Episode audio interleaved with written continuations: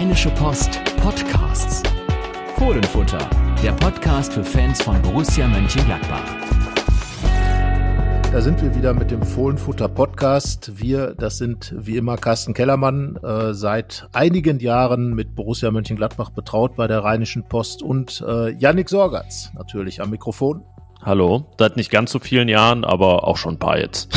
genau, also äh, vor allem aber auch äh, schon einige gute Bücher über Borussia geschrieben. Der Yannick viel unterwegs gewesen mit Gladbach. Also sagen wir mal so, wir dürfen Fug und Recht behaupten. Wir kennen uns ein bisschen aus mit Borussia Mönchengladbach und haben über das gesprochen, über das, wer sich mit Borussia Mönchengladbach auskennt, schon viel gesprochen wurde, nämlich über Niederlagen wie die bei Union Berlin, die, das werden wir gleich äh, etwas herausarbeiten, tatsächlich fast Gladbach-typisch war. Ja, und es lohnt sich auch noch drei Tage danach. Äh, wir nehmen auf am Mittwochmorgen, 1.9. und es lohnt sich auch drei Tage später noch über dieses Unionsspiel zu reden. Es ist aber nicht der größte Block in dieser Folge, denn wir haben die Folge extra auf den Mittwoch, den 1.9. gelegt, weil das Transferfenster zu ist. Also sagen wir es so, wir hätten auch Montag aufnehmen können, aber man wusste ja nicht, was passiert.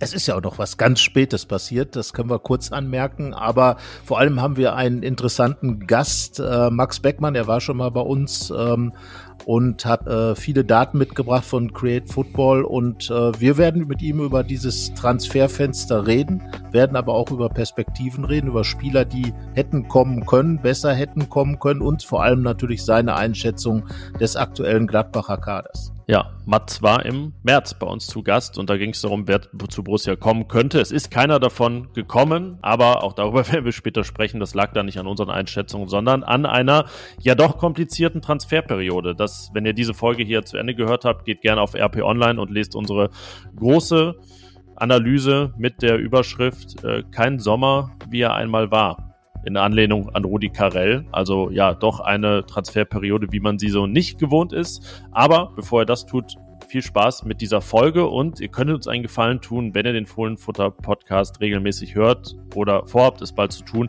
Abonniert ihn doch einfach in eurer Lieblings-Podcast-App, sei es ähm, einfach der Client eures Smartphones, Spotify, was auch immer, wo ihr uns hört. Das würde uns sehr helfen. Gerne auch verbunden mit einer Bewertung nach eurem Geschmack. Und äh, ja, genug der Werbung. Mitten rein in die neue Folge. Viel Spaß damit. Ja, Carsten, ich war am Sonntag nicht im Dienst, habe das Spiel dann also mit dem privatberuflichen Fernsehblick bei The Zone gesehen. Und zwar ein, na, erst, eine erste Halbzeit wie ein Déjà-vu, zumindest ergebnismäßig. Äh, inhaltlich nicht unbedingt wie in Leverkusen. Trotzdem Borussia 0 zu 2 zurück zur Pause. Danach gab es keine Klatsche, aber trotzdem die zweite Niederlage in Folge 1 zu 2 am Ende.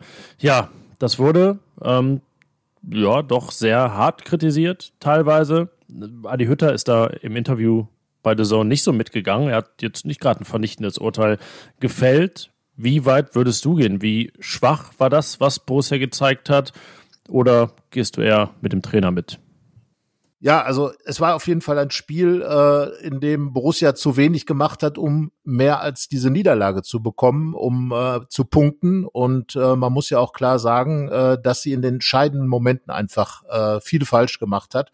Denken wir an das erste Tor, äh, der Ballverlust von Jordan Bayer komplett aus dem Nichts. Äh, Einladung natürlich für den Gegner. Das zweite Tor, der Pass von Lars Stindl vorbei an Hannes Wolf, der dann äh, da das auch nicht mehr klären kann. Christoph Kramer dann äh, vor dem Pass von Kruse in den Strafraum viel zu äh, viel zu passiv dort und äh, dann liegst du halt nur zu zwei hinten und Parallele, du hast es gesagt, zu Leverkusen äh, quasi einen Elfmeter wieder gehabt. Da war es dann Florian Neuhaus, der nach der großen Chance von ähm, Jonas Hofmann die Lute hält, quasi das leere Tor vor sich hatte und den Ball vorbeischießt. Ähm, ich glaube, wenn dieser Ball ins Tor gegangen wäre, dann wäre es ein anderes Spiel geworden in der zweiten Halbzeit. Gladbach im Vergleich zu Leverkusen doch wesentlich griffiger nach der Pause, das muss man sagen. Dennis Zakaria reingekommen, Patrick Herrmann reingekommen und das hat dann schon was bewirkt, was sich da Adi Hütter zur Pause einfallen lassen. Ich glaube, es werden auch ein bisschen die Wände gewackelt haben in der alten Försterei. Thomas Krulke war ja für uns vor Ort.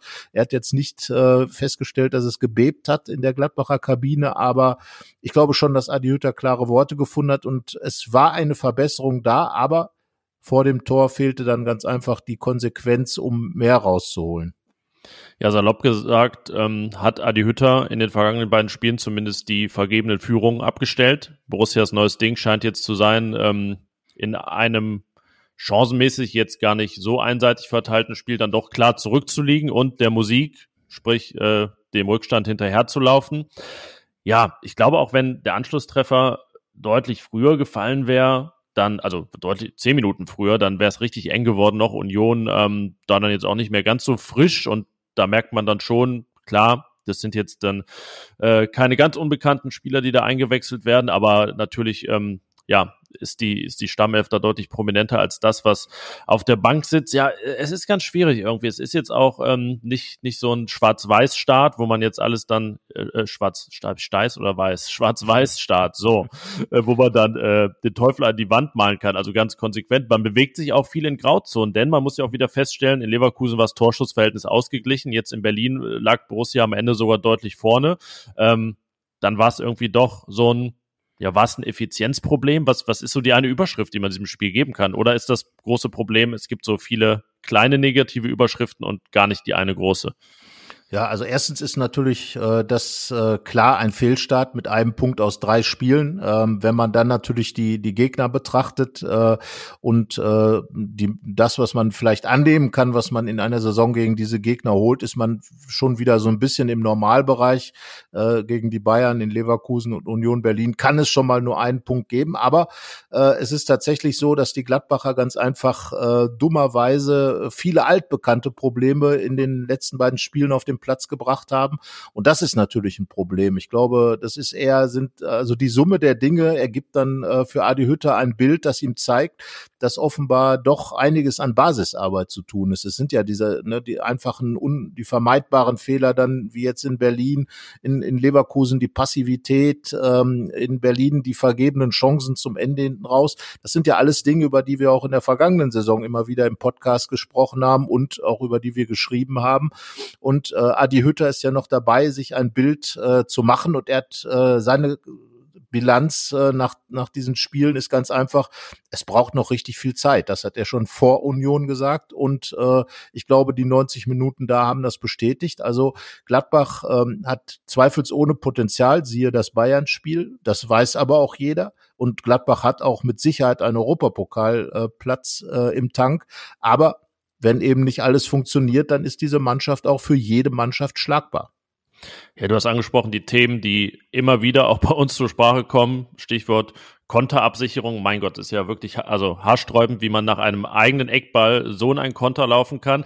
Da frage ich mich aber auch immer, also dann sind ja wirklich am Ende der Kette ein Joe Skelly, ein Hannes Wolf, die, ne, pardon, ärmsten Säue. Ähm, ich fand dann auch, dass Christoph Kramer eigentlich der am unerklärlichsten Passive war in dem Fall, aber wo ist denn der Rest auch? Also es ist ja jetzt nicht so, dass Union da irgendwie straight ab der Mittellinie mit zwei Mann aufs Tor zuläuft. Die sind zwei gegen vier, aber es bleibt dann auch bei den vier bei Borussia. Also ja, das, das sind viele kleine Sachen, denen sich Hütter widmen muss, auf jeden Fall. Nicht die eine große. Er hat so die Gegentore zu seinem Schlagwort gemacht, aber sagen wir es so, ähm, allein dabei wird es nicht bleiben. Also da ist noch ein bisschen mehr zu tun. Äh, definitiv. Also Adi Hütter äh, ist ja gekommen äh, äh, und so ein bisschen unter dem Label äh, Struktur.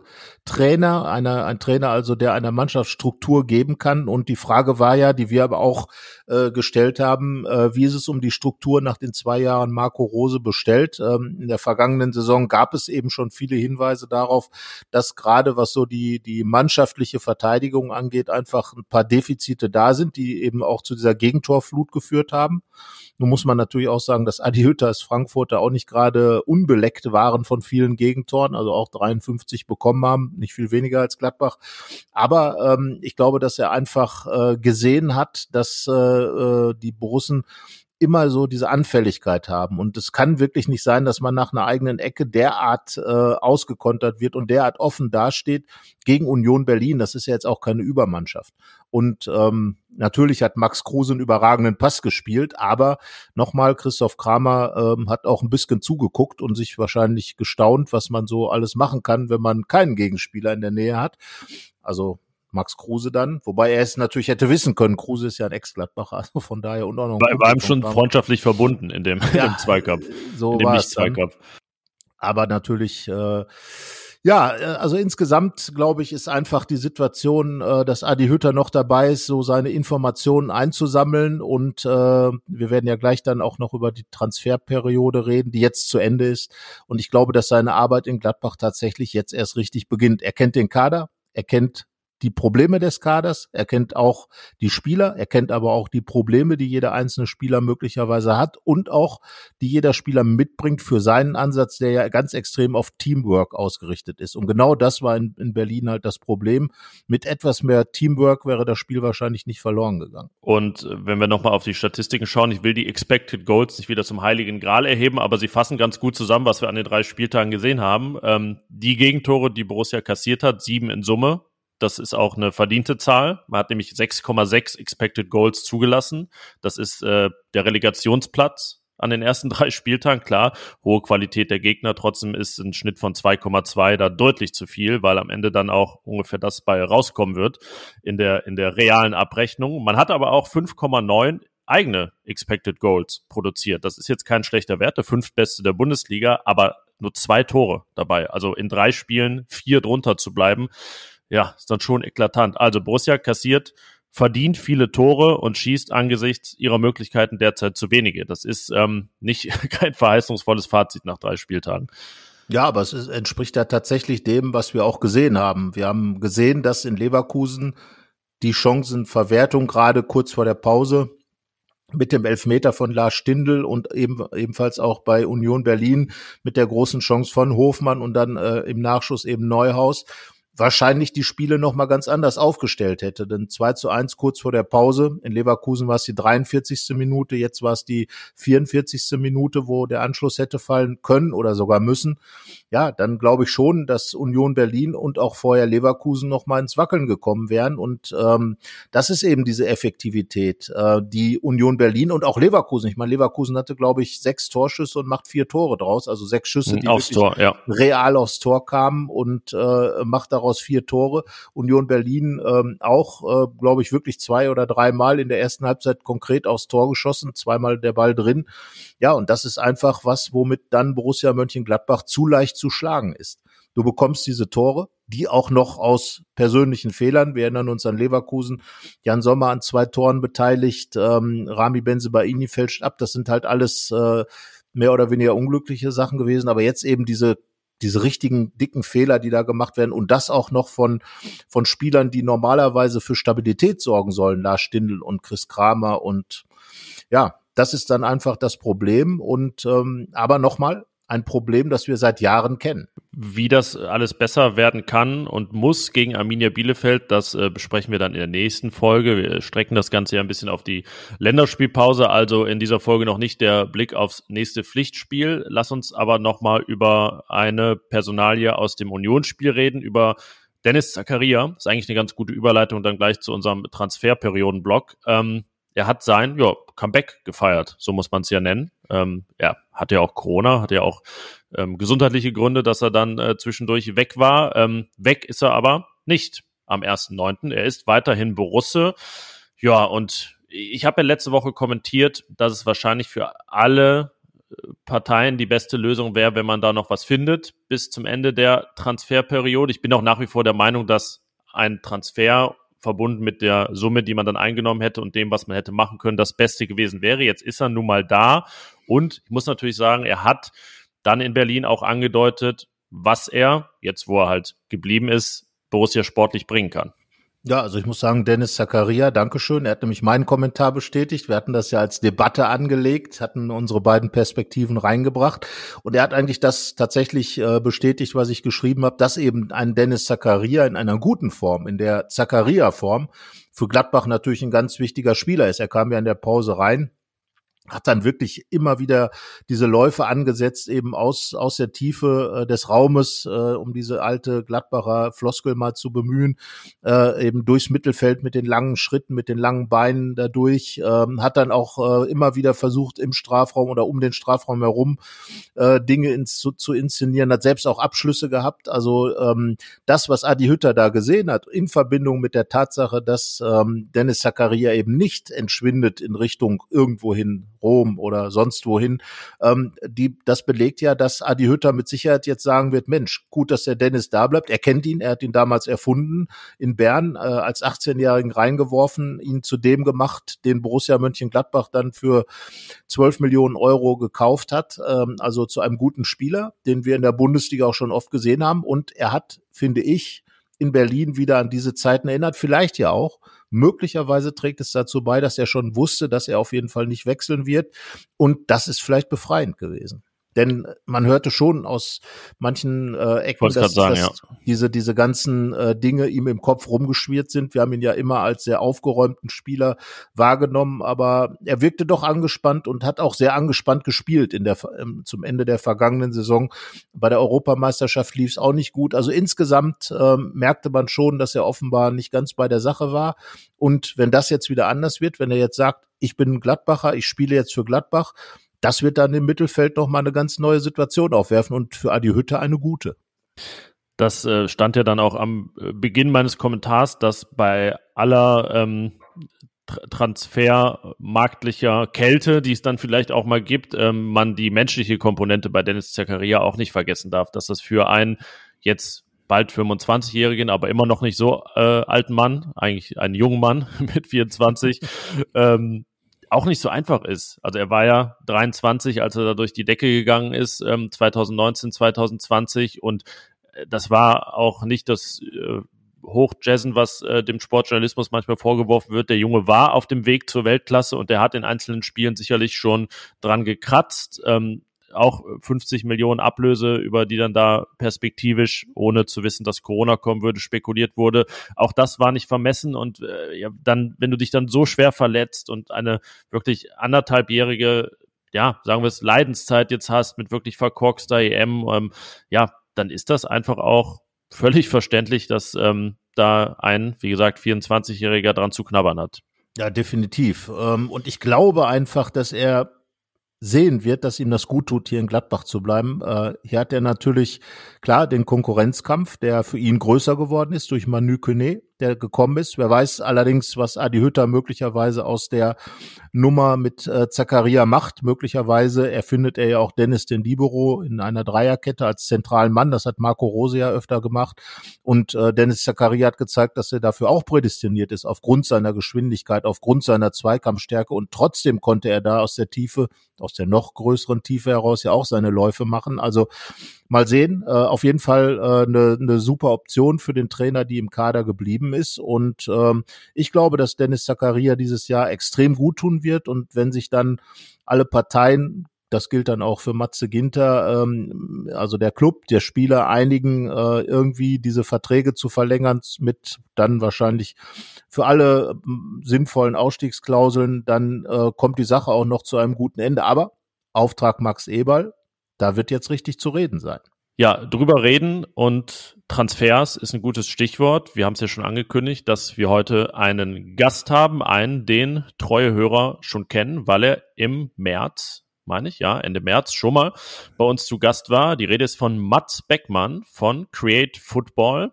Damals haben wir darüber geredet, wen könnte und sollte Borussia holen. Und jetzt äh, reden wir darüber, wen hat Borussia überhaupt geholt, wen hat sie nicht geholt und was ist davon zu halten. Aber erstmal herzlich willkommen, Mats. Schön, dass du da bist.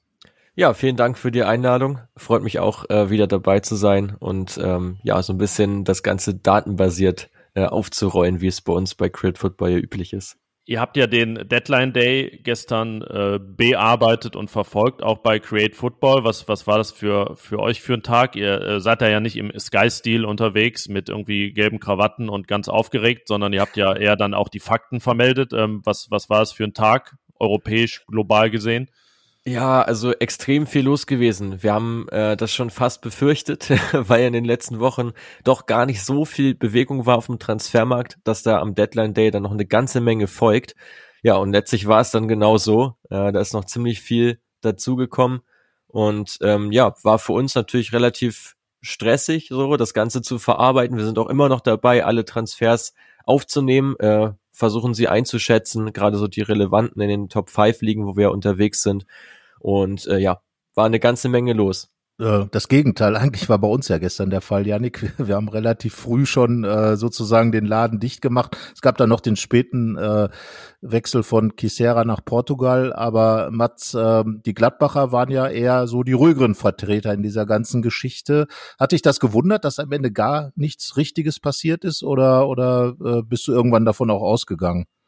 Ja, es, es war ja davon auszugehen. Ich ähm, hatte ja im Vorfeld auch mit, mit Yannick schon ein, zwei Mal drüber gesprochen. Ähm, und da hieß es ja auch schon, dass aus Gladbacher Sicht da wahrscheinlich nicht, sich nicht mehr so wahnsinnig viel tun wird, ähm, weil da einfach die finanziellen Mittel scheinbar nicht da zu sein scheinen.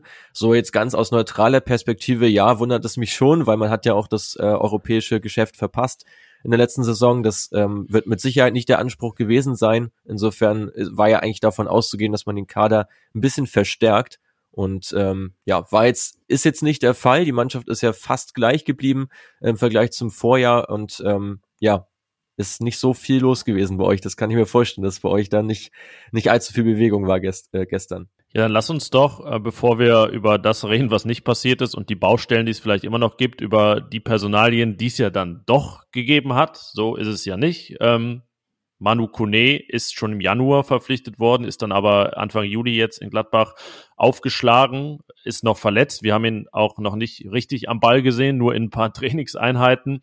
Ähm, kannst du noch mal sagen, was er so mitbringt und was Borussia sich von ihm wahrscheinlich erhofft? Ja, eine ganze Menge auf jeden Fall. Also ist ein klassischer Box-to-Box-Player, der in äh, Toulouse in der zweiten Liga gespielt hat in Frankreich. Äh, dort wirklich einer der stärksten Spieler der ganzen Liga gewesen. Wahnsinnig viele Dribblings, die auch mit einer sehr hohen Erfolgswahrscheinlichkeit oder mit einer sehr hohen Erfolgsrate gekrönt waren. Da lag er aber über 60 Prozent was schon wirklich sehr guter Wert ist. Der wird, äh, wenn man es jetzt auf Gladbach mal münzt, nur von Flo Neuhaus getoppt, der Jahr für Jahr da auch nochmal eine ganze Schippe drüber liegt, also mit seinen Dribblings extre extrem effizient ist. Ähm, aber Kone zeichnet sich eben auch dadurch aus, dass er auch in viele Zweikämpfe sich schmeißt. 30 Zweikämpfe pro 90 Minuten äh, standen da am Ende der Saison zu Buche. Und das halt der, der, ähm, der sein Schnitt in der ganzen letzten Saison. Und das ist halt ein extrem hoher Wert. Also wirklich unfassbar, was er da abreißt, Zweikämpfe führt, Pässe spielt, die Dribblings habe ich eben schon angesprochen. Und darüber hinaus kommt er auch zu ein, zwei Abschlüssen. Nicht allzu häufig, ist jetzt kein Spieler, der pro Spiel drei Schüsse abgibt, aber auch da kann man so ja, zwischen ein und, und zwei Abschlüssen auch mal mit rechnen, was natürlich auch das Spiel sehr variabel macht. So ein Box-to-Box-Player zu haben, der auch mal vorne reinstößt, auch mal vorne ähm, reingeht, ist auf jeden Fall eine gute Sache. Ja, du hast es gesagt, ähm, wir haben ihn ja immer so ein bisschen gekennzeichnet als potenziellen Zacharia-Nachfolger. Es steckt aber auch ein bisschen Neuhaus drin, aber irgendwie gar kein Kramer oder wie ist das einzuordnen? Ja, so kann man es, glaube ich, ganz gut zusammenfassen. Also Christoph Kramer ist ja auch so ein bisschen ein eigener Spielertyp, der sich in den letzten Jahren auch äh, ein bisschen ja entwickelt hat, sage ich mal. Der war ja früher noch viel viel spielerischer unterwegs. Jetzt ist er eher so diese absichernde Komponente bei Gladbach. Ähm, also ich glaube, Kone kommt da wirklich Zakaria am nächsten. Aber wie du schon sagst, auch gerade durch dieses Dribbling, diese diese starken ähm, ja Offensivbezug, ähm, ist er da auch ähm, auf auf Neuhaus-Spuren so ein bisschen unterwegs. Ich glaube allerdings, dass er wirklich eingeplant war als Zakaria Ersatz und jetzt ist Zakaria natürlich geblieben, ähm, was natürlich die Lage ein bisschen erschwert für Kone auch in den nächsten Wochen zum Stammspieler zu werden. Ähm, siehst du das als großes Problem für ihn an? Könnte ihn das sogar so ein bisschen ausbremsen? Also ich könnte mir wirklich vorstellen, dass er und seine Beraterstab da so ein bisschen äh, Fragezeichen jetzt über dem über dem Kopf haben, weil äh, jetzt ist plötzlich ein Spieler da geblieben, den der Trainer schon ganz ganz lange kennt, den der Trainer damals selber hervorgebracht hat und da als Konkurrent reinzugehen ist vielleicht schon etwas schwierig, oder? Ja, zumal ich mir halt auch nicht vorstellen kann, dass die beiden gemeinsam spielen. Also, dass Kone und Zakaria im zentralen Mittelfeld auflaufen, halte ich für sehr, sehr unwahrscheinlich, weil dazu sind sie sich eigentlich zu ähnlich.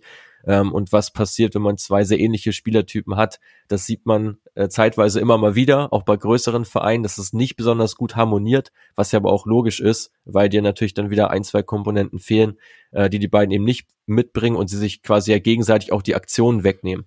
Also, also das kann ich mir eigentlich nicht wirklich vorstellen. Insofern sehe ich es auch als, als schwierig an. Könnte mir auch vorstellen, wenn es sich bis zum Winter jetzt so durchzieht und alle fit bleiben bei Gladbach und Koneda jetzt eher auf Joker-Einsätze kommt, dass man im Winter vielleicht drüber nachdenkt, ihn nochmal für ein halbes Jahr zu verleihen. Ja, also klingt auf jeden Fall realistisch, sehe ich eigentlich auch genauso, dass, dass Zakaria jetzt schon da so ein bisschen die Planung äh, durcheinander wirft. Er war ja ohnehin auf einem ganz anderen Trip unterwegs, hat sich dann umentschieden. Ähm, von daher ist mit Sicherheit eine spannende Geschichte, wenn Kone dann wieder fit ist. Aber er muss natürlich auch erstmal fit werden. Die Frage ist, ob er bis zum Winter schon konkurrenzfähig überhaupt ist. Das muss man dann abwarten.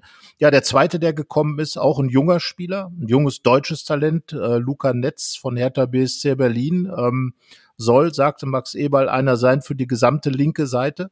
Wie würdest du ihn einordnen? Und äh, ist es wirklich eine Verstärkung für Gladbach? Vier Millionen Euro ist ja schon mal ein Wort. Ja, wurde ja bei der Hertha extrem ähm, gelobt äh, als als wirklich großes Talent. Mich hat's auch gewundert, dass man ihn so einfach hat ziehen lassen, weil jetzt ja auch die Hertha nicht ähm, besonders gut besetzt ist auf der linken Seite. Also mit Plattenhardt und Mitte steht ja zwei solide Spieler, die jetzt aber auch keine Bäume ausreißen. Insofern hat mich der Wechsel schon ein bisschen verwundert. Man kriegt auf jeden Fall einen hochveranlagten Spieler, äh, der gerne ins Dribbling geht. Das spricht natürlich auch dafür, dass er vielleicht auch in der Lage ist, eine Art Wingback zu spielen, also einen Schienenspieler zu geben, ähm, wenn das mal so sein sollte. Da über das System sprechen wir später bestimmt auch nochmal. Ähm, ja, generell definiert er sich auch über das Passspiel, ähm, spielt relativ viele Pässe für einen Außenverteidiger, 82 Prozent Genauigkeit, auch sehr gute Werte im Defensiv-Zweikampf. Ähm, offensiv ist da noch, sind da noch ein paar Fragezeichen, gerade auch was ähm, so die Flanken anbelangt und die Torschussvorlagen, da könnte er noch deutlich zulegen, gerade wenn er eben diese Rolle ausfüllen soll. Als Schienenspieler äh, muss er noch draufsatteln, aber ist ein extrem junger Spieler, viel Potenzial äh, und auch ein, ein bisschen anderer Spielertyp als Benzebaini. Also halte ich für durchaus sinnvoll. Das wäre meine Frage gewesen. Er tritt ja auch in recht große Fußstapfen, weil der Linksverteidiger Backup und davor langjährige Linksverteidiger Oskar Wendt einfach Gladbacher Vereinslegende ist, ausländischer Spieler mit den meisten Einsätzen. Äh, Benzebaini hat noch einen Vertrag bis 2023 und wenn man so überlegt, hm, wer sind so beliebte Spieler in Gladbach und wenn dann vielleicht auch irgendwann mal Spieler wieder verkauft werden, dann ist er sicherlich nächsten Sommer ein Kandidat. Ähm, Netz dürfte auch ein paar Einsätze bekommen, weil Benzebaini ja durchaus ähm, zu Verletzungen oder leichten Blessuren neigt und den Afrika Cup spielen wird, Anfang 2022. A, traust du Netz das schon zu, ihn wirklich auch mal, ich sag mal, bis zu zehn Spiele die Saison zu vertreten und traust du ihm dann auch zu, vielleicht nächstes Jahr dann schon mit 19 Jahren Bundesliga-Stammspieler zu werden? Ja, das ist eine gute Frage. Potenzial zu bewerten ist immer recht schwierig, gerade wenn man auch relativ wenige Profispiele hat, die man heranziehen kann, jetzt auf Datenbasis, weil ja doch relativ viel im Jugendbereich sich abgespielt hat bei ihm. Ähm, ich, also die, wie, wie du schon die Lage beschreibst, er wird vermutlich seine Einsätze dann bekommen, wenn der Afrika Cup da auch ansteht, in diesem, in diesem Rahmen da zu spielen. Aber was Gladbach da natürlich extrem fehlen wird, ist so diese Zweikampfstärke von Benzebaini, der auch in der letzten Saison wirklich sehr, sehr gute Zweikampfwerte hatte äh, im defensiven Bereich und auch sehr viele Pässe immer abfängt, also gerade so bei den Interceptions weit vorne liegt. Das sind jetzt beides ähm, Kategorien, wo ich nicht glaube, dass Netz da ähnliche Werte erreichen wird. Insofern muss man das Spiel vermutlich ein bisschen anders sehen. Ich glaube auch, dass die Innenverteidiger noch mal ein bisschen mehr gefragt werden, ähm, wenn eben Netz auf der Seite spielt, weil vermutlich mehr Flanken zugelassen werden, weil vermutlich dann doch der ein oder andere gute Flügelstürmer des Gegners mal durchbricht. Ähm, da könnte das gerade auf Flanken hinauslaufen. Ähm, und da ist es ja auch hinlänglich bekannt, dass die Gladbacher Innenverteidigung im Kopfballduell nicht gerade zu den stärksten zählt der Liga. Ähm, und da ja, kann ich mir vorstellen, dass es Probleme gibt. Aber es ist ja praktisch alternativlos, weil ich glaube, ähm, dass man Skelly vielleicht nochmal auf die andere Seite zieht, kann sein, aber der ist jetzt ja auch erstmal rechts eingeplant. Insofern, ja, wird man da wohl mit Netz gehen. Du hast gerade Skelly schon angesprochen. Also ich sag mal, die Probleme, die du gerade bei Netz angesprochen hast, die gab es ja auch so ein bisschen bei Oscar Wendt. Der war ja auch eher äh, ein offensiv ausgerichteter Spieler, ähm, hat auch manchmal Räume nach hinten angeboten, hatte natürlich extrem viel Erfahrung. Und wenn man jetzt auf Skelly schaut, ähm, ich finde, er hat echt gut gespielt in den ersten äh, Spielen der Saison, hat sich wenig zu Schulden kommen lassen und äh, scheint ja auch auf jeden Fall äh, körperlich schon soweit sein für die Bundesliga. Überrascht dich das so ein bisschen von außen betrachtet oder du ihn wirklich als jemanden schon auf der Rechnung, der da ähm, von vornherein so richtig einschlagen kann? Ja, also ich steig mal ein mit Oskar Wendt, nochmal ein, zwei Worte zu ihm, äh, also aus sportlicher Sicht und wirklich neutral gesprochen, ähm, die absolut richtige Entscheidung äh, dass man da den Abgang verbucht hat, hat wirklich keine gute Saison gespielt, wenn man das Ganze nach Daten bewertet, auch gerade im Defensiv-Zweikampf wirklich unterirdische Werte gehabt. Ähm, also da macht es durchaus Sinn, äh, da jetzt schon den Wechsel zu vollziehen, weil er ja jetzt auch nicht gerade jünger wird, sagen wir es mal so. Bei Skelly auch ähnliches Problem wie bei Netz, sehr, sehr wenig Profispiele bisher gehabt, ähm, die man wirklich zu Rate ziehen kann, um auszusagen, auf welchem Leistungsstand er sich befindet ähm, hatte jetzt wirklich gute Ansätze, war auch extrem engagiert dabei, das hat man auch in den Daten gesehen, ähm, sehr, sehr stark darin, auch Pässe abzufangen, ähm, hat da bereits 17 in dieser Saison abgefangen, was ein relativ hoher Wert ist, auch gerade für einen Außenverteidiger. Das funktioniert schon richtig gut führt sehr viele Defensiv-Zweikämpfe, also ist da sehr drin verwickelt. Die Quote könnte besser werden, aber das ist auch relativ normal bei jungen Spielern. Wichtig ist erstmal, dass der Ansatz da ist, überhaupt in Zweikämpfe zu gehen, äh, weil das bedeutet ja auch schon, dass die Robustheit äh, da ein Stück weit da ist, wenn man so viele auch defensiv führt ähm, und davon auch welche gewinnen kann. Also ist, glaube ich, auf einem recht guten Weg. Also Skelly würde ich mal so als relativ typischen amerikanischen Spieler sehen, also ein Teamplayer. Und das ist natürlich was, auf das ähm, äh, Adi Hütter ganz extrem setzt. Zum anderen ist er natürlich auch einer, der beim möglichen Systemwechsel auch nochmal eine Rolle spielen kann, wie die, wie die anderen genannten ja auch alle. Also von daher halte ich ihn eigentlich schon für eine ganz gute Perspektivspieler, der in dieser Saison vielleicht sogar der Durchstarter werden könnte. Durchaus vorstellbar. Also ich glaube, die Verletzung von Stefan Leiner wird ja noch ein bisschen andauern. Insofern ähm, hat er da jetzt erstmal freies Feld und kann sich beweisen. Und Stefan Leiner war in den ersten Spielen nun auch nicht gerade auf der Höhe, äh, um es mal so vorsichtig zu formulieren. Das war auch äh, keine gute Performance, die er hingelegt hat. Insofern, wenn Skelly sich da jetzt festspielen kann, ähm, ist es, glaube ich, nicht ganz ausgeschlossen, auch gerade durch den Trainerwechsel, wo jetzt Stefan Leiner sich natürlich auch wieder neu beweisen muss, wo er ja unter Marco Rose ja praktisch, wenn ich sagen, Freifahrtschein hatte, weil ja auch die Leistung gestimmt hat. Ähm, aber ich glaube, dass es für ihn jetzt nicht mehr dieser 100% sichere Stammplatz ist, gerade wenn Skelly sich da jetzt in den Vordergrund spielt. Also sagen wir mal 90 Prozent des Neuen, was wir gesehen haben, bislang personell, das äh, betrifft dann Joe Skelly. Luca Netz hat ja auch im Pflichtspiel nur Leverkusen äh, die paar Minuten gespielt. Manu Kone, wie gesagt, äh, über ein paar Trainingseinheiten nicht hinausgekommen. Der ist noch in der Reha und wird bald ins Teamtraining zurückkehren. Ähm, lass uns auf das zu sprechen kommen, was nicht passiert ist bei Borussia. Ähm, wir hatten das ja im Frühjahr, du hast gerade schon noch ein Stichwort gegeben, Kopfballstärke der Innenverteidiger. Wir ähm, haben zuletzt bei uns auch das Thema Geschwindigkeit, Dribblingfähigkeiten thematisiert. Äh, ich frage jetzt mal ganz offen, was würdest du sagen, ist die größte Baustelle, die liegen geblieben ist, kaderplanungsmäßig bei Borussia? Ja, also ich habe mir da auch im Vorfeld äh, Gedanken gemacht, äh, bin da natürlich nochmal tiefer in die Daten eingestiegen, äh, um da auch eine eine valide Einschätzung zu treffen. Aus meiner Sicht sind es im Wesentlichen zwei Punkte. Äh, der erste Punkt ist vor allem der der Innenverteidigung ähm, mit diesem eben kopfballstarken Innenverteidiger, den man gerade dann aus meiner Sicht braucht, wenn man, ähm, und das könnte ja im Verlaufe der Saison noch passieren, auf Dreierkette umstellt. Ähm, weil gerade dann ist es halt wirklich ratsam, einen Turm drin zu haben, der einfach hinten auch viel rausköpft. Gerade wenn man schon noch einen dritten dazu nimmt zu den spielstarken Innenverteidigern Ginter und Elvedi.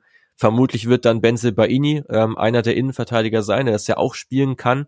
Ähm, aber hier, denke ich, hätte man auf jeden Fall mit einem Spieler, der groß ist und kopfballstark, ähm, nachlegen müssen, aus meiner Sicht. Jetzt ähm, ist das passiert, was eigentlich nie passiert. Matthias Ginter ist ausgefallen, zum ersten Mal nach 70 Spielen in Folge, äh, die er über die komplette Spieldauer gemacht hat, hat Corona. Äh, Jordan Bayer hat sich durchgesetzt gegen Toni Janschke. Die beiden sind ja, also liefern sich ja ein Backup-Duell in der Innenverteidigung. Wie schätzt du die beiden ein? Ähm, also ich äh, höre fast bei dir raus, dass du schon findest, dass dann auch noch der Leistungsabfall gegenüber Elvedi und Ginter auf der Position sehr groß ist. Ja, finde ich schon. Also ich meine, Bayer ist ja schon auch noch ein junger Spieler, der auch extrem variabel einsetzbar ist.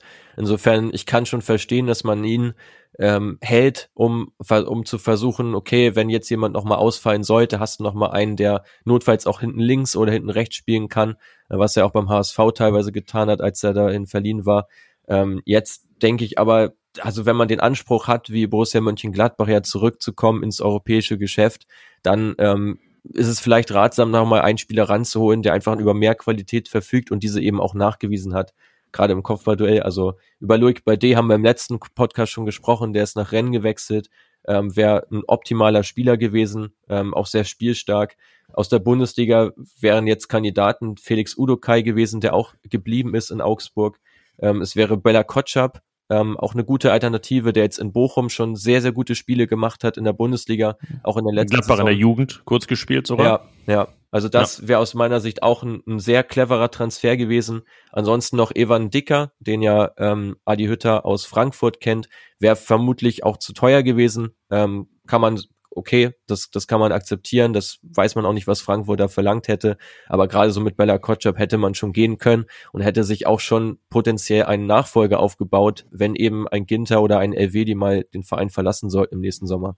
Wir hatten jetzt noch die Idee, weil eben, wir haben eben über Dennis Zakaria gesprochen und äh, den, den Clash sozusagen mit Manu Kene.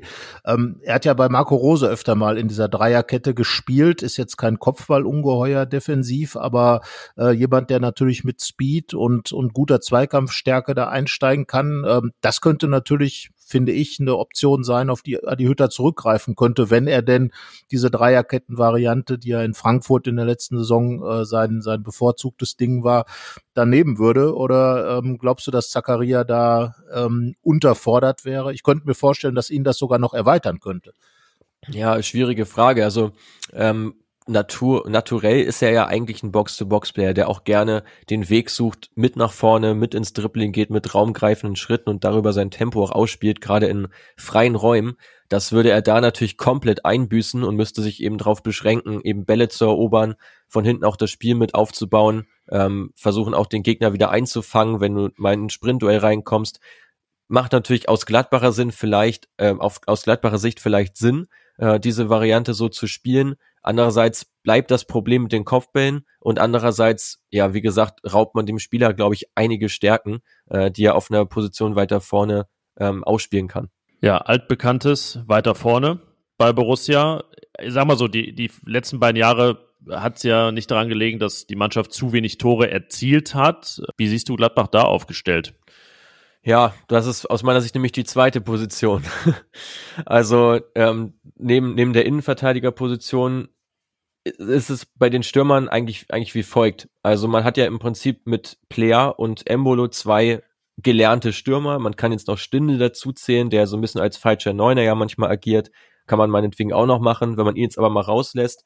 Also Player zwar relativ viele Abschlüsse gehabt in der letzten Saison mit 2,7 pro 90 Minuten, aber nur, nur 37 Prozent davon gingen aufs Tor und dazu hat er häufig eben auch aus ungünstigen Positionen geschossen. Also ein Expected Goals Wert von 0,3 pro 90 Minuten ist jetzt nicht weltbewegend. Das ist ein durchschnittlicher Wert für einen Stürmer. Ähm, Embolo dagegen hat einen recht hohen Expected Goals Wert, also kommt in besseren Positionen zum Abschluss, aber trifft nicht. Also trifft nur 0,3 mal. Und man bräuchte im Prinzip einen Spieler, der beides vereint. Äh, also im Prinzip einen Mobile Striker, der spielstark ist, der häufig aufs Tor schießt und sich eben in gute Positionen begibt. So, das wäre so die Kombination, ähm, die bei Gladbach einfach fehlt, weil eben beide Stürmer irgendwo ein Handicap haben, ähm, worüber sie auch, ja, es sieht zumindest nicht danach aus, dass sich das bei einem der beiden auch jetzt deutlich ändert in der neuen Saison. Auch jetzt hat man wieder einen Expected Goals Wert von 4,6, hat aber nur zwei Tore erzielt, also auch da wieder eigentlich sich ein bisschen unter Wert verkauft, was so den Abschluss anbelangt. Ähm, und auch da also ein Innenverteidiger und vor allem auch ein spielstarker Stürmer, den ich angesprochen habe, wäre da eine gute Wahl gewesen. Also wir hatten da auch wiederum eine Idee. Man muss ja den Kader anschauen und gucken, was kann man aus diesem Kader dann machen, jetzt wo das Transferfenster zu ist. Markus Thuram ähm, ist ja auch noch da, ähm, ist äh, jemand, der unsere, unserer Meinung nach eigentlich auch ganz gut vorne im Zentrum spielen kann und vielleicht dann einfach auch diese Torgefahr hat. Äh, Kopfballspiel ist natürlich noch ähm, deutlich ausbaufähig, aber das wäre vielleicht eine Option, äh, mit der Adi Hütter dann auch arbeiten könnte. Vor allen Dingen, wenn man dann auch einiges an Geschwindigkeit vorne noch drin hat. Wäre auch eine denkbare Option, äh, wobei man sich dadurch natürlich auch links ein bisschen die, die Baustelle wieder aufmacht. Also Hannes Wolf, der da jetzt äh, zeitweise gespielt hat, ist aus meiner Sicht jetzt nicht unbedingt ein Flügelspieler, ähm, sondern eher auch im, im Zentrum zu Hause, wo er dann vielleicht auch seine größeren Stärken hat. Der hat übrigens defensiv bisher auch echt ganz gut gemacht, ähm, hat auch relativ viele Pässe ähm, abgefangen, viele Bälle zurückerobert, auch in der gegnerischen Hälfte, so dieses typische RB-Element, was ihm ja eingetrichtert wurde in seiner Salzburger Zeit. Da, ähm, das das hat er ganz gut umgesetzt, weil wie gesagt, eigentlich keinen Flügelspieler. Da hat man noch Bennetts im Kader, ähm, wo man schauen muss, der auch eine ordentliche Saison in England hatte, ähm, auch da durch ein paar Werte hervorgestochen ist, wie weit er tatsächlich ist, ob er der Stammspieler dann sein kann auf der Seite, muss, muss man sehen. Also ich glaube, dass man dann halt in diesem Fall, wenn man Tyram in die Spitze zieht, das was aus meiner Sicht auch eine, eine schlaue Option wäre und eine sinnvolle Sache, dann müsste man eigentlich schauen, dass man links halt nochmal ähm, vielleicht den, den einen oder anderen Spieler hätte nachlegen können. Ein Kandidat, den haben wir im letzten Podcast ja auch schon angesprochen, ist Roman Fevre, der jetzt tatsächlich in Brest zu bleiben scheint, sofern er nicht noch, ich glaube, die Türkei ist noch offen als, als Wechseloption, aber schon sehr, sehr überraschend, weil der Spieler wirklich extrem starke Werte hatte, für ein mittelmäßiges Team gespielt hat und dort wirklich absolut überragend war. Ähm, das wäre einer gewesen, den man gerade in diesem Fall, wenn man sagt, Tyram in die Spitze, dann links einen neuen Spieler zu holen, der wirklich auch sehr, sehr spielstark ist, der auch selber zum Abschluss kommen kann und auch als Vorlagengeber ähm, seine Rolle spielt, das wäre ne, auch eine denkbare Lösung gewesen. Ja, da können wir gleich nochmal drüber reden, über die Perspektiven, die äh, diese Transferperiode eben noch lässt, da ja auch ähm, ja, sie bei anderen Vereinen nicht unbedingt unproblematisch abgelaufen ist. Aber kann man Borussias Offensive so zusammenfassen? Also alles, was man sich so wünschen kann von der Offensive, ist punktuell vorhanden, aber leider aus Gladbachs Sicht nicht bei einem Spieler, sondern ja, alle nur so mit zwei Dritteln. Ja, ich glaube, das fasst es vielleicht einigermaßen zusammen. Ähm, und die nächste Frage, so, wenn man mal aufs, aufs System eingeht, da habe ich mir auch, mich auch ein bisschen mit befasst und beschäftigt. Ich meine, es ist ja hinlänglich bekannt, dass Adi Hütter in Frankfurt seine Dreierkette hat spielen lassen. Das war zeitweise dann ein 3-4-2-1 ähm, mit zwei Leuten hinter der Spitze, auch gerade nach dem Abgang von DOS. Da haben sie häufig dann eben mit Kamada hinter der Spitze gespielt und dazu noch äh, Younes, der auch in Gladbach ein Bekannter ist. Ähm, das System umzusetzen in Gladbach wäre, denke ich, auch möglich. Die Frage ist nur, was passiert in diesem System mit Jonas Hofmann? Das ist die eine Frage, weil da sehe ich momentan nicht, wo er da seine Rolle spielen soll, beziehungsweise mit Neuhaus genau das gleiche, aber ich denke, dass Neuhaus dann eher spielt als Hofmann. Äh, und die zweite Frage eben auch da wieder, wer ist der linke Schienenspieler? Also wer soll diesen Part ausfüllen? Und da sehe ich Tyram dann ganz klar als verschenkt, weil er eigentlich dann zu weit hinten spielt, als dass er zu seinen Abschlüssen kommt, die auch extrem gefährlich sind. Und jetzt ja auch keiner ist, der, der zwar, also er kann zwar nach hinten arbeiten, aber ich glaube auch nicht, dass er es in dem Maße tut, wie es da nötig wäre. Und da ist dann halt auch die Frage, sagt man da schon, okay, Luca Netz soll das da spielen? Ähm, oder auch ein Keenan Bennett wäre mir als Gladbach-Trainer, glaube ich, zu risikoreich, mit einem der beiden Spieler dann so reinzugehen. Insofern ist da im Prinzip eine Position offen, ähm, die man aber für eine Dreierkette halt zwingend braucht. Die Frage ist ja, ob Benzebaini das nicht äh, erledigen kann. Du hast ihn dann natürlich in deiner Rechnung in der Dreierkette drin. In meiner Rechnung wäre er frei, weil man eben Zakaria dann äh, in, die, in die zentrale Position der Dreierkette stellt. Ähm, also ich sehe gerade dieses diese diese Option vorne, dass man das eben äh, mittiger zentriert mit einer Doppelzehn mit, mit Hannes Wolf und Lars Stindl zum Beispiel. Da könnte natürlich auch ein Jonas Hofmann äh, möglicherweise eine Rolle spielen. Und dann davor eben wuchtigen Spieler, äh, Tyram, Player oder, oder Embolo, ähm, halte ich durchaus für eine, für eine gute Variante. Ähm, wobei Adi Hütter bisher tatsächlich sich so ein bisschen auf dieses 4-2-3-1, das übliche Gladbach-System, muss man ja sagen, in den letzten Jahren zurückgezogen hat. Und die Frage ist halt, ob die Mannschaft nicht tatsächlich in diesem System eigentlich äh, die besten Leistungen bringen kann. Ja, also das klar, die eine Option eben Hofmann dann so ein bisschen als hängende Spitze zu benutzen, die besteht mit Sicherheit. Ich meine, man, man braucht ja auch ein bisschen Breite im Kader und notfalls lässt man halt ein, zwei Spieler mal auf der Bank, die man dann noch bringen kann. Ähm, in deiner Rechnung mit Zakaria hinten drin wird natürlich auch für Neuhaus eine Position weiter hinten frei ähm, dass er dann neben Kramer dann spielen könnte, wäre dann eine denkbare Option. Hätte man immer noch ja, Stünde, Wolf, Hofmann offen. Ähm, vorne dann im Prinzip dichtes Gedränge, so Player, der vielleicht auch als Hängespitze spielen kann, das denke ich schon auch. Embolo im Prinzip genau das gleiche äh, und Tyram dann so als, als der Stoßstürmer wäre aus meiner Sicht wirklich eine, meine, eine interessante Variante, weil man jetzt ja schon gesehen hat in der bisherigen Saison, dass ähm, ja, dieses 4-2-3-1, was wirklich konsequent durchgezogen wurde, hat jetzt ja bislang gegen die Bayern ganz gut funktioniert, aber ansonsten ja auch nicht wirklich. Ähm, insofern denke ich schon, dass es gerade jetzt in der Länderspielpause die ein oder andere Überlegung bestimmt da sein wird, ähm, ob man nicht vielleicht ähm, in den nächsten Spielen da sich ein bisschen anders aufstellt. Einer, über den wir jetzt noch gar nicht gesprochen haben, ist Patrick Herrmann, der im angesprochenen Spiel gegen die Bayern es wirklich äh, ganz gut gemacht hat im 4-2-3-1, hat so ein bisschen sein, ich weiß nicht wie vielten Frühling jetzt zuletzt erlebt gegen Union, wurde mal wieder dann eingewechselt und ähm, hat das Geschehen belebt, aber man stellt sich schon immer die Frage, hm, ist das Ganze zu eindimensional? Fällt er ab gegenüber seinen Kollegen, ähm, ne, Jonas Hofmann, der sechs Positionen ungefähr spielen kann? Wie siehst du Patrick Herrmann, der ja auch eine wirklich schwache letzte Saison, muss man ja sagen, gespielt hat, hat äh, kein Tor geschossen in der Bundesliga, hält er da noch mit mit den Kollegen oder siehst du eigentlich seine Zeit so langsam ablaufen? Ja, finde ich auch eine spannende Personalie insgesamt, äh, weil es im Prinzip ein Spieler ist, der, wie du schon sagst, sehr eindimensional unterwegs ist, eigentlich vor allem über das Tempo kommt und die rechte Seite halt runterläuft. Ähm, Im besten Falle kriegt man ihn halt mal eingesetzt, dass er den Raum hat, den Ball eben anzunehmen und vielleicht selber den Abschluss zu suchen. Ähm, ja, ist im Prinzip ja schon auch eher ein Umschaltspieler, jetzt nicht unbedingt einer, den du in Beibesitz Phasen äh, so wahnsinnig gut gebrauchen kannst, sondern wirklich eher, jemand, der gerade nach Ballgewinn schnell umschaltet äh, und dann auch den Weg in die Tiefe sucht. Ähm, für mich auch eine denkbare Option als Schienenspieler, wenn man das spielen sollte äh, und Leiner noch nicht fit ist, kann ich mir das sehr gut vorstellen, dass man Hermann auf die Position mal setzt. Ähm, da gibt's ja auch einige vergleichbare Spieler, die früher ähm, so diesen klassischen ja, Winger gegeben haben, die jetzt aber dann eine Position weiter hinten spielen. So der erste, der mir da einfällt, ist ähm, von, von Juventus Turin, Juan äh, Cuadrado, der es wirklich in Perfektion inzwischen spielt. Ähm, das kann ich mir auch ganz gut vorstellen, weil er eben dieses Tempo auch einfach mitbringt äh, und die Laufstärke auch, um das eben spielen zu können.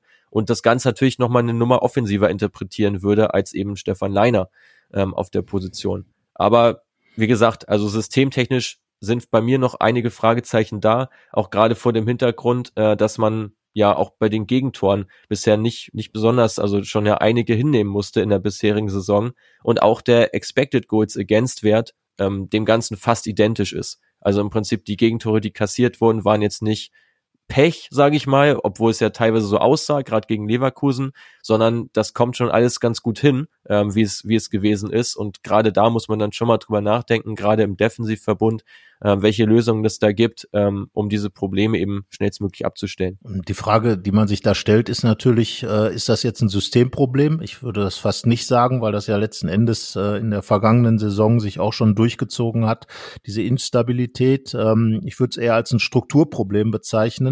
Du hast, äh, du hast gerade Patrick Herrmann angesprochen und ich fand, ähm, wenn er und Hannes Wolf auf den Flügeln gespielt haben, äh, du hast bei beiden die defensiven Stärken rausgestellt. Ähm, dann hat man schon gesehen, dass es sehr wichtig ist, dass einfach in dieser mannschaftlichen Geschlossenheit verteidigt wird. Ähm, Hütter will ja immer Überzahlsituationen haben, die natürlich nur dann zustande kommen, wenn die von vorne auch mit zurückgehen. Und ähm, Patrick Herrmann hat diese Position ja auch schon mal gespielt bei André Schubert in dessen 3-4-3-System. Also ist auf jeden Fall eine Option und ähm, ist ja auch äh, wirklich schon oft passiert, dass frühere ähm, Flügelangreifer plötzlich gute, gute Verteidiger waren oder defensiver angelegt waren. Aber ich glaube, das ist auch, das ist wirklich ein ganz entscheidender Faktor, dass eben beide egal wie offensiv sie jetzt ausgerichtet sind, ähm, Flügel oder Offensivleute einfach mit zurückarbeiten. Und ich glaube, diese Defensiv-Gegentor-Problematik ist tatsächlich systemunabhängig, sondern einfach eine Frage des Teamworks, oder? Ja,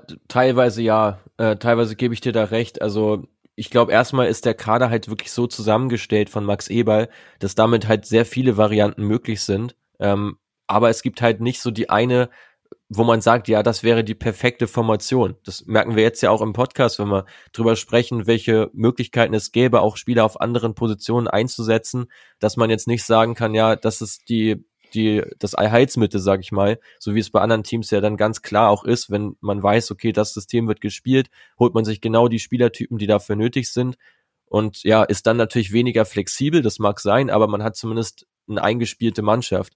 Und ich glaube, dass das bei Gladbach immer noch nicht, also jetzt auch systemunabhängig, dass da auch in den Spielern vermutlich noch das eine oder andere Mal auch rotiert wird, gerade je nachdem, wer auch noch verletzt oder auch ähm, Corona sich einfängt, dass da schon noch ein paar Änderungen immer so drin sind.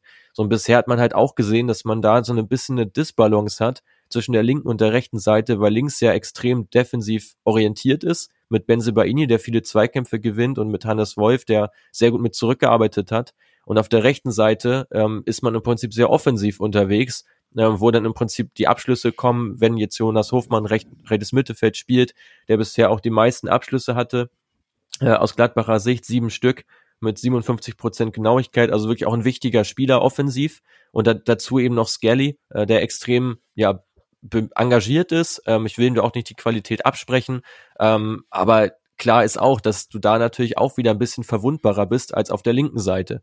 Ähm, und ich glaube, dass man da noch mehr Einheitlichkeit reinbringen muss ähm, in das ganze System, weil es ja auch bei bei Frankfurt dann später ganz gut funktioniert hat, dass du eine Seite hattest mit Kostic, die sehr offensiv war. Dahinter hattest du aber einen Dicker, der defensiv alles verteidigt hat und rechts ähm, eine Seite, die im Prinzip ja offensiv fast gar nicht so richtig drin war im Spiel. Ähm, aber da hattest du eben auch keinen Jonas Hofmann, ähm, den du noch einbinden musst. Und ich glaube, dass es für Hütter schon auch eine große Herausforderung gerade ist, mit völlig neuen Spielertypen zu arbeiten, wie jetzt eben ein White, White Playmaker, wie es ja Hofmann einer ist, ähm, den hatte er in Frankfurt gar nicht. Also diesen Spielertyp gab es gar nicht und der ist jetzt aber wichtig in Gladbach. Ja, viel zu tun für ihn. Jetzt in der Länderspielpause kann er vielleicht noch nicht so richtig loslegen, weil es auch noch einige Verletzte gibt und Spieler dann unterwegs sind. Aber ähm, wir haben es auch schon mal so formuliert, dass also ein bisschen jetzt äh, eine Art Vorbereitung während der Saison bei ihm beginnt. Also da wirklich im laufenden Betrieb viel geregelt werden muss. Ähm, drei Euro ins Phrasenschwein von mir nach der Transferperiode ist vor der Transferperiode.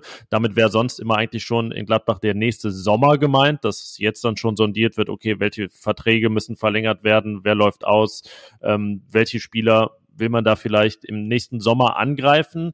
Ich habe das Gefühl, es könnte ein etwas ereignisreicherer Winter werden, als man das A in Gladbach und B vielleicht auch allgemein gewohnt ist. Klar, ein paar Vereine drehen da immer am Rad im Januar. Gladbach war da immer außen vor. Ähm, glaubst du, dass ähm, da noch einiges aufs, aufs Tableau kommen wird? Also, dass es äh, früher wieder losgeht als sonst? Boah, das ist, das ist sehr schwer zu sagen. Also generell über den Transfermarkt gesprochen waren jetzt ja viele Vereine auf dem Trichter wirklich sehr hoch zu pokern, gerade auch so die kleineren Vereine, die wirklich eine sehr hohe Summe wollten für Spieler, die sehr gut performt haben. Das hat man an, an vielen Stellen ja auch dann gesehen. Bei einigen ist es dann aber auch nicht aufgegangen, wie jetzt Fäfre, den ich angesprochen habe, der jetzt immer noch in Brest spielt, wo man natürlich jetzt auch schauen muss, ob er diese Saison nochmal so spielen kann in einem, in einem mittelmäßigen Team, um es mal vorsichtig aufzudrücken, also schon eher ein schwaches Team. Ähm, die Frage ist da auch wirklich, sagen die Vereine da nicht, okay, im Winter, naja, jetzt, jetzt müssen wir die aber auch mal verkaufen, um halt Geld einzunehmen. Ähm, das, da wird so ein bisschen die Frage sein, wie groß ist wirklich der Leidensdruck? Äh, auch bei den Clubs, auch gerade bei Spielern, deren Verträge auslaufen. Das sind ja so einige in 2022, ähm, weil jetzt natürlich auch durch die Pandemie relativ wenig Verträge groß verlängert wurden, zumindest nicht langfristig. Ähm, das herrscht jetzt vielerorts vor. Das heißt, es wird sehr viele ablösefreie Spieler geben. Und da ist dann wirklich die Frage, verlängert man? Ähm, und pulvert da sozusagen das Geld rein oder sagt man, ja gut, ich nehme in Kauf, dass er geht und verkaufe ihn vielleicht sogar noch im Winter für ein paar Millionen und hole mir dann schon eben den Ersatz äh, der ihn ähm, ja dann spätestens ab Sommer ersetzen kann. Das wird wirklich eine, eine Schlüsselfrage sein. Ähm, und ja, wie gesagt, gerade die Vereine, die Spieler haben, die extrem wichtig sind für die Mannschaft, dessen, deren Verträge auslaufen, laufen, für die wird es natürlich eine besondere Herausforderung, weil du A sehen musst, okay, wie ersetzt du den Spieler und B, wenn der Spieler ablösefrei geht, dann hast du noch nicht mal Kapital, um jetzt zu sagen, für ein paar Millionen holst du einen neuen. Also auch da wird wieder viel auf ablösefreie Spieler dann gegangen werden, denke ich. Und auch das, denke ich, ist eine Sache, die Max Eber dann angreifen wird, dass man sich jetzt schon auf Spieler festlegt, die man 2022 ablösefrei holt und da im Januar vor allem schon mal Nägel mit Köpfen macht. Ähm, so ähnlich wie es jetzt ja auch schon bei Manu Kone war. Du hast, äh, du hast gerade schon weit nach vorne geschaut. Äh, die Frage ist halt, äh, ob Eberl nicht erstmal seine, seine internen Transfers regeln muss. Die Verträge von, von Zakaria und Ginter sind natürlich noch offen. 2022 laufen die aus, sollen nicht ablösefrei gehen. Das wird sicherlich auch nochmal eine schwere Geschichte. Aber wen siehst du denn auf dem Markt, der perspektivisch, möglicherweise auch im Winter dann schon ein Thema sein könnte? Weil, wir haben es ja eben schon so ein bisschen rausgearbeitet, es könnte ja sein, dass im Winter, und ich glaube, es wird auch so sein, dass im Winter wieder äh, der ein oder andere Gladbacher zumindest mal ein äh, Thema wird auf dem Transfermarkt. Ja, also ich glaube, das ist jetzt noch zu früh, da etwas zu prognostizieren, ehrlich gesagt, weil ich glaube, da hängt auch viel daran, wenn Vereine Spieler im Winter abgeben, dann eigentlich nur aus zwei oder aus drei Gründen. Der eine ist, der Vertrag läuft 22 aus und man will noch Geld verdienen. Ähm, Option B wäre, ähm, es kommt wirklich ein extrem gutes Angebot für einen Spieler rein, wo du nicht ablehnen kannst. Das halte ich aber aus Gladbacher Sicht momentan für nicht unbedingt realistisch, dass da jetzt ähm, viel Geld in die Hand genommen wird im Winter.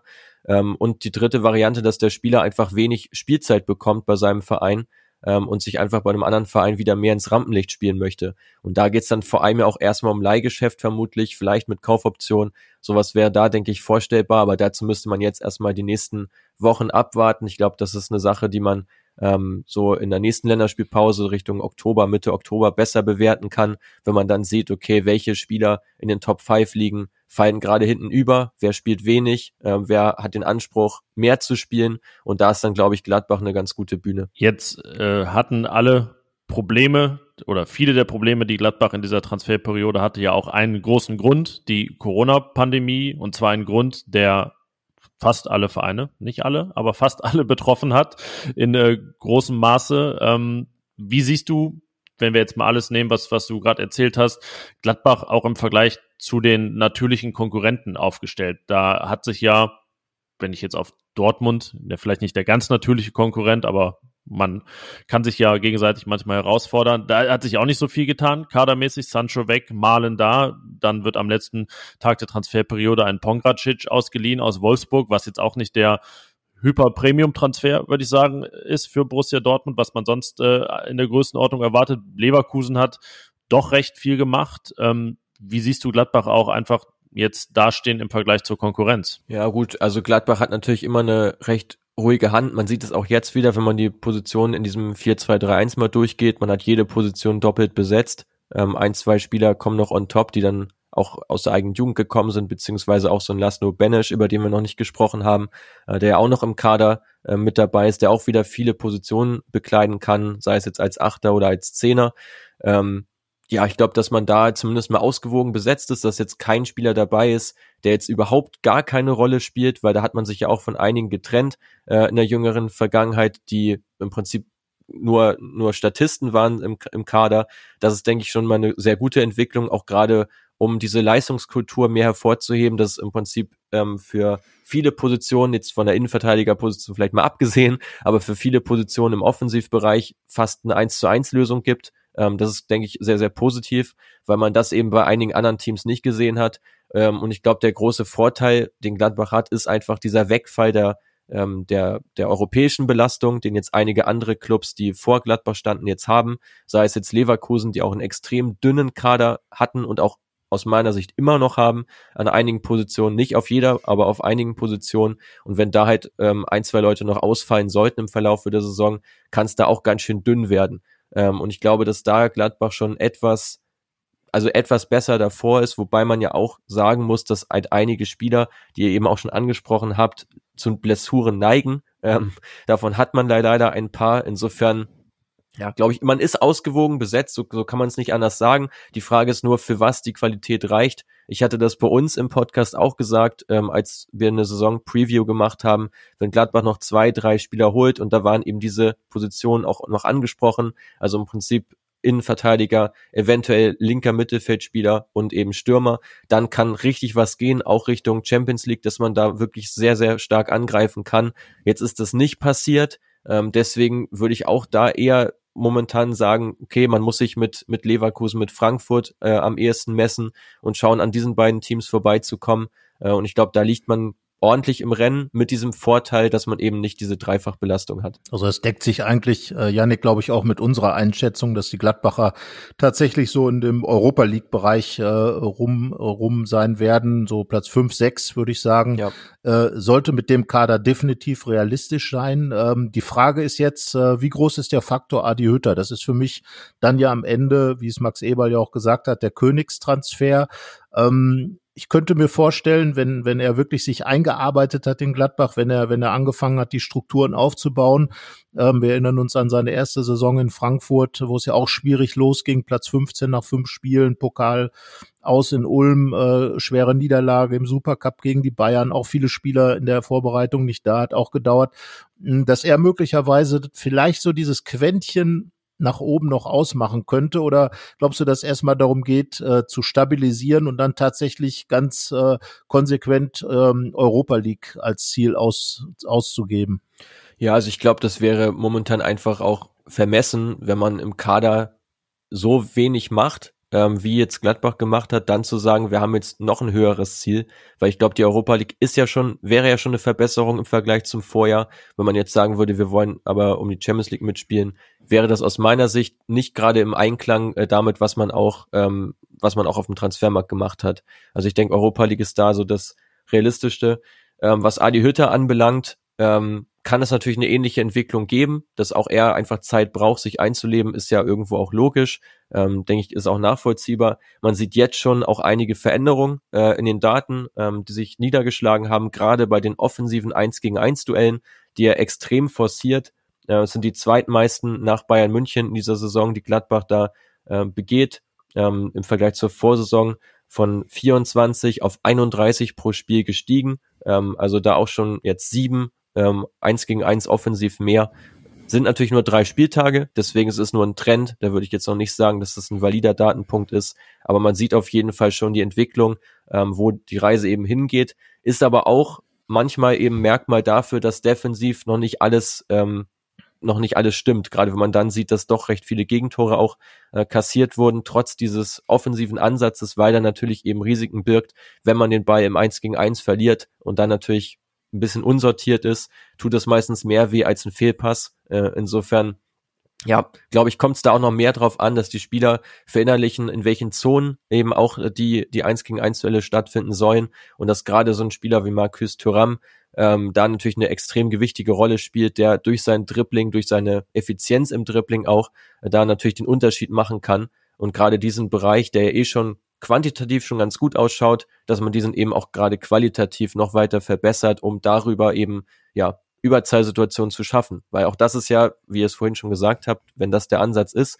Überzeit zu schaffen, ist natürlich ein gewonnenes 1 gegen 1 offensiv der Schlüssel äh, zum Erfolg, weil man dann natürlich einen Gegenspieler aus dem Spiel nimmt, ähm, der, der eigene Spieler ist dichter am Tor und wenn da natürlich genügend Spieler dann auch mit aufrücken, mit vorrücken, ähm, dann kann es da zu guten Torchancen kommen. Ja, ich glaube, es ist eine ganz interessante Konstellation in Gladbach, eine nahezu unveränderte Mannschaft zu haben, die in ihrem besten Jahr Vierter geworden ist, in ihrem schlechteren Jahr vergangene Saison Achter, die einen neuen Trainer hat, aber fast nichts gemacht auf dem Transfermarkt. Ähm, ist ja so eine Kombination, die man nicht alle Tage hat. Äh, wir als Fohlenfutterrheinische Post beobachten das äh, natürlich sowieso, aber auch ihr für uns etwas intensiver, Mats. Ich denke, das äh, können wir verraten, dass ihr uns äh, weiter in den nächsten Monaten versorgen werdet mit äh, euren Einschätzungen, mit Daten, mit äh, spannendem Input von Create Football und äh, ja, da freuen wir uns so drauf, wie wir uns auf diese Folge gefreut haben und ähm, ja, sind gespannt, was dann die Zukunft bringt.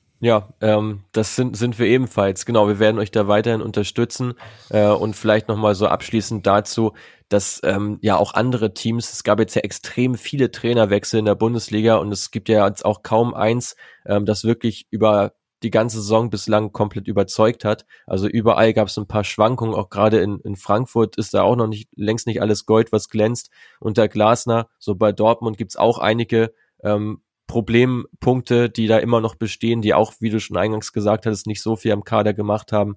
Gut, Wolfsburg, okay, haben aber auch eine ganze Menge Glück gehabt jetzt bisher in den Spielen, dass sie so ausgegangen sind, wie sie sind.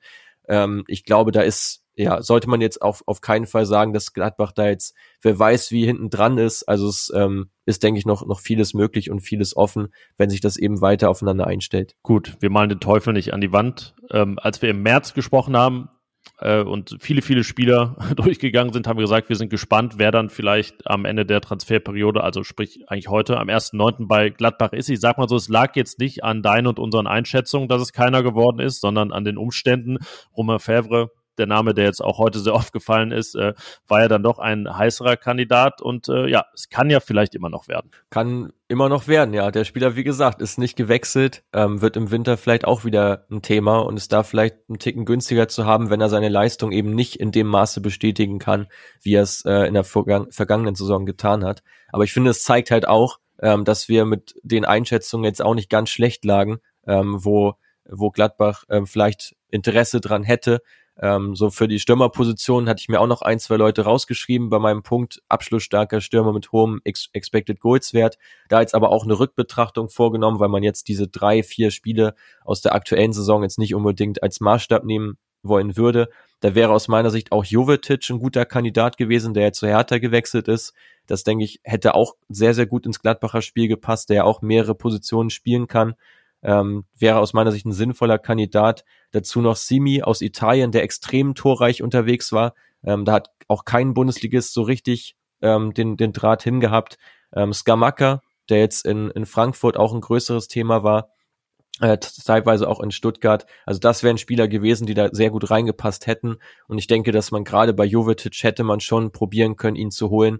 Ähm, einfach nur um eine weitere Alternative nochmal zu haben. Aber wie gesagt, da weiß man nicht, wie man mit Tyram plant, ob man nicht vielleicht von vornherein gesagt hat, Tyram soll mehr diesen, äh, diesen Stürmer dann geben, äh, als noch unter Marco Rose.